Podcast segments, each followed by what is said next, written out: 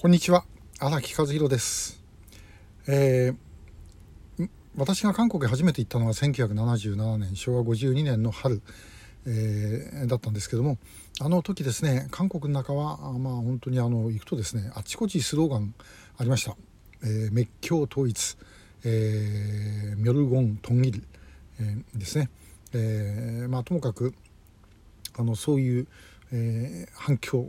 の意識が非常に強かったであの当時の韓国というのはですねあのもう国民全体で反響が当たり前、でした。で、えー、まあ、もちろんそれは政府の方も共産主義、えー、賛成なんてことを言うような人間がいたらば直ちに捕まえたわけですけども、えー、それだけじゃなくて国民の感情としてですねそれが強かったですあの野党も与党以上に反響意識がまあ強かった、え、ですねそういう時代なんです。で、まあ、朝鮮戦争が休戦になってからですねまだ20年経ってなかった頃ですねまだまだもう戦争の時のことの記憶が生々しいその世代があ、まあ、あの中心ですからもうこれは当然の話でした。で、えー、その韓国があの変わってきちゃったのはですね80年代入って、えー、まず共産圏とのあのいろんなまず経済から始まっての交流を始めたこれはあの政策的に言えば、えー、北朝鮮を迂回してですねえー、もう周りのその共産圏諸国を抑えていくという、えー、北方外交という、まあ、の手の時にある意味完成した、えー、そういう外交方針だったんですけどね、まあ、これ非常にうまくいきました、まあ、最初は経済関係から始めてですね東欧の方からですね遠くからやっていったと。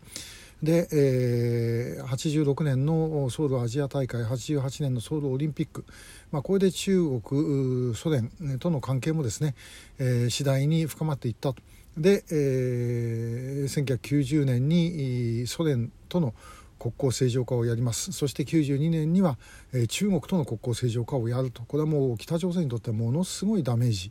えー、だったんですね、えー、これは本当に大したもんだなと思います。なかなか日本じゃできない、えー、ことでもあったと思うんですけどね。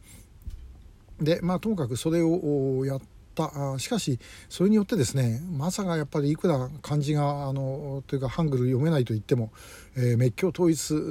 が街中にあちこちにあるっていうのはちょっと、えー、キョンシーのお札みたいなもんでですねちょっとまずいと。え、いうことで、これをまだんだん言わなくなったでまあ敵は北朝鮮だけというふうにしてい、きました。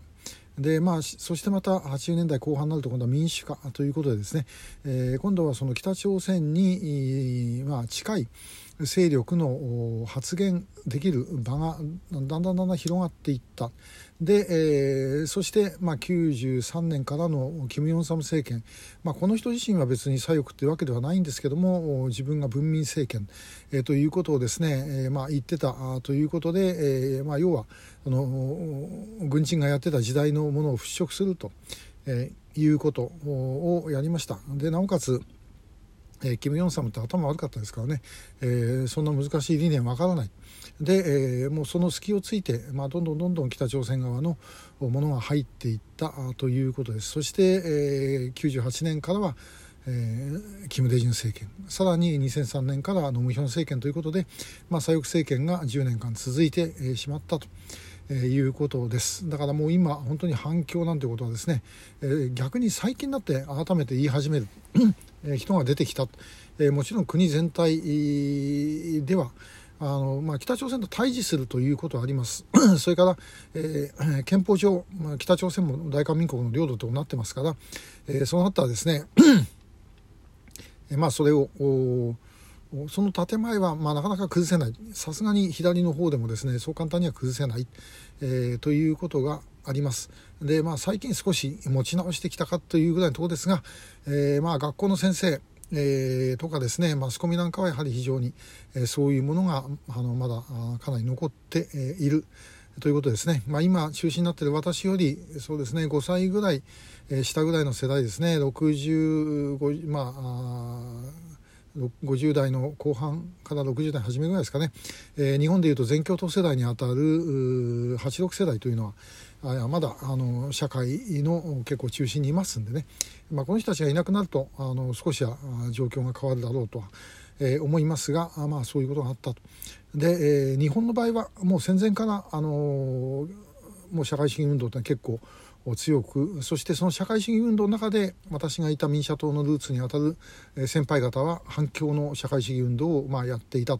ということですね、まあ、我々本当にもうあの民社党入った頃から、えー、本当の社会主義っていうのは我々の社会主義であって共産主義っていうのは全く違うもんなんだと。え、戦わなければいけない相手だというふうに教わってきましたし、まあ、自分も、まあ、そう思ったからあの民社党に入ったというのはあるんですね。でまあ戦前からそういうあの喧嘩をずっとやってきていたので、まあ、そういう意味で言うと共産主義に対してある程度のこの慣れというか、えー、抵抗力はあったと思いますで韓国の場合はもう朝鮮戦争の後で、えー、まあこれはもう反響は当たり前だということでやってきてしまったもんである意味反響をしっかりと理の理念として、えー、これこれこうだからあのダメなんだということをあんまり言ってこなかった。え、というのがですね今度はあの、まあ、要は無菌状態の中にばい菌が入ってきたような形になってですね、えー、そしてあのおかしくなっていったという部分があると思います、まあ、でも韓国も、まあ、この間随分ですね、えー、そのばい菌が蔓延して、えー、一時は体が危なくなったわけですけどもお、まあ、なんとかしなきゃいけないという人たちもいますから、まあ、これが、えー、今後の状況によってですねあの変わる可能性は私はあると思います。まあ、特にそのばい菌をまき散らしているあの北の方のですね、えー、あそこが変わればまた韓国の中も変わっていくんじゃないかなというふうに思っている次第です。えー、まああの20世紀世界中でこの共産主義、えー、というものがですねもたらしたあの罪悪というのはこれもとんでもない、えー、罪悪ですねもう世界中で、まあ、中国ソ連もそうですけども全部合わせて1億人以上の人が少なくともこのイデオロギーのために命を落としている、え、ということは間違いないだろうと思います。そして北朝鮮では今でも落としてますし中国だって、え、同様です、え、やはりそういう意味ではあのこの反共という意識はやっぱりしっかりと持っていく必要がある、えー、というふうに思います。今日もありがとうございました。